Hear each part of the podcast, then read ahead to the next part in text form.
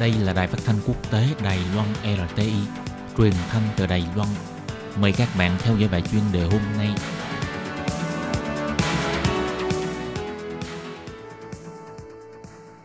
Thúy Anh xin kính chào quý vị và các bạn. Chào mừng các bạn đến với bài chuyên đề ngày hôm nay. Chuyên đề hôm nay có chủ đề là xây dựng thương hiệu Đài Loan, đẩy mạnh xuất khẩu trang thiết bị y tế đến các quốc gia hướng Nam mới. Và sau đây mời các bạn cùng lắng nghe nội dung chi tiết của bài chuyên đề này.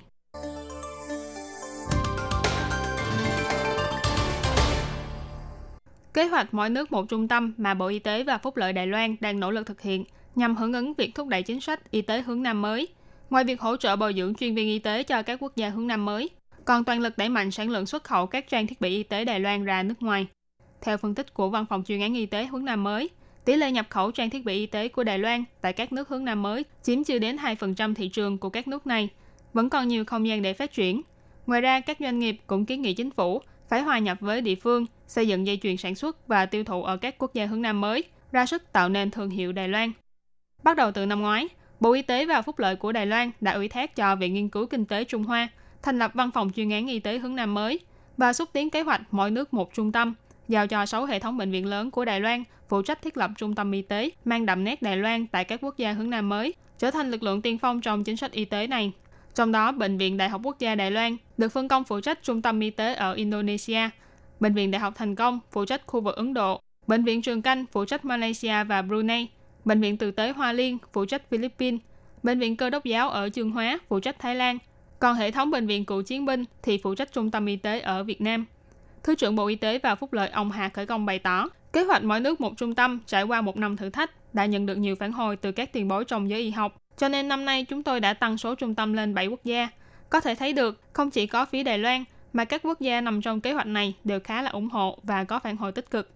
Còn Ủy viên Chính vụ thuộc Viện Hành Chính ông Đặng Chấn Trung thì nhắc đến, hy vọng có thể kết hợp tất cả các ngành nghề có liên quan đến hệ thống y tế, cùng nhau đến các quốc gia hướng Nam mới. Một mặt là để làm ăn, mặt khác là có thể chăm sóc cho nhiều người hơn. Nhưng ông Đặng Chấn Trung cũng hiểu rõ, y tế là một ngành nghề luôn được quản lý chặt chẽ và quy định luật pháp ở các nước đều khá là phức tạp, nên đây sẽ là một thử thách không nhỏ mà Đài Loan cần phải vượt qua.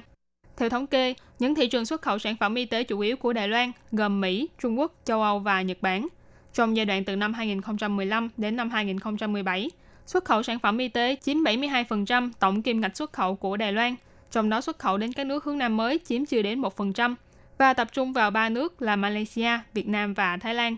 Chủ nhiệm kế hoạch của Văn phòng chuyên án y tế hướng Nam mới bà Nhan Tuệ Hân chỉ ra, thực ra sản phẩm trang thiết bị y tế của Đài Loan xếp vị trí khá cao trong thị trường nhập khẩu của các quốc gia hướng Nam mới, bao gồm dụng cụ hỗ trợ di động, thiết bị tập vật lý trị liệu, linh kiện mắt kính vân vân. Nhưng nhìn chung, bình quân tỷ lệ trang thiết bị của Đài Loan nhập khẩu vào 6 nước Ấn Độ, Indonesia, Malaysia, Philippines, Thái Lan và Việt Nam chỉ chiếm khoảng 1,31% thị trường của các nước này.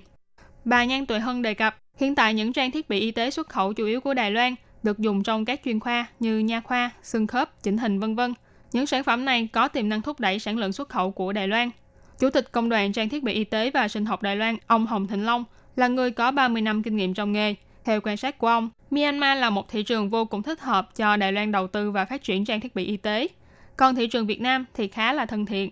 Ông Hồng Thịnh Long nói, Việt Nam đánh giá khá cao về chất lượng trang thiết bị y tế của Đài Loan. Thế nhưng người Việt Nam có một tính cách đặc trưng, đó là phải có mối quan hệ, phải duy trì mối quan hệ tốt đẹp với họ. Nhưng ngoài ra thì họ vẫn còn có một mô thức làm ăn riêng biệt của mình.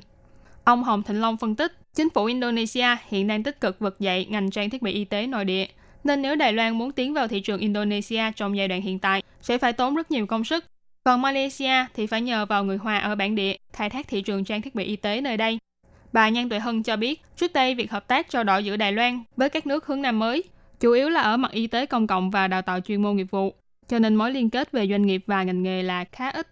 Trong tương lai, cần phải tìm hiểu sâu hơn về chính sách y tế và xu hướng phát triển ngành nghề tại các nước này, nhằm đáp ứng nhu cầu tiêu dùng, tạo ra nhiều cơ hội làm ăn mới. Ông Hồng Thịnh Long thì kiến nghị chính phủ Đài Loan nên tập hợp sức mạnh trong ngành công nghiệp trang thiết bị y tế của Đài Loan, thu hút các doanh nghiệp thành viên tham gia vào kế hoạch 7 nước 7 trung tâm, mở rộng nhu cầu hợp tác quốc tế, từ đó tạo ra đầu tàu tiên phong với lực lượng đa lĩnh vực, kết hợp giáo dục và các đơn vị đoàn thể xã hội, từ đó nhanh chóng xây dựng thương hiệu Đài Loan trên thị trường quốc tế. Vừa rồi là bài chuyên đề hôm nay do Thúy Anh biên tập và thực hiện. Cảm ơn sự chú ý lắng nghe của quý vị và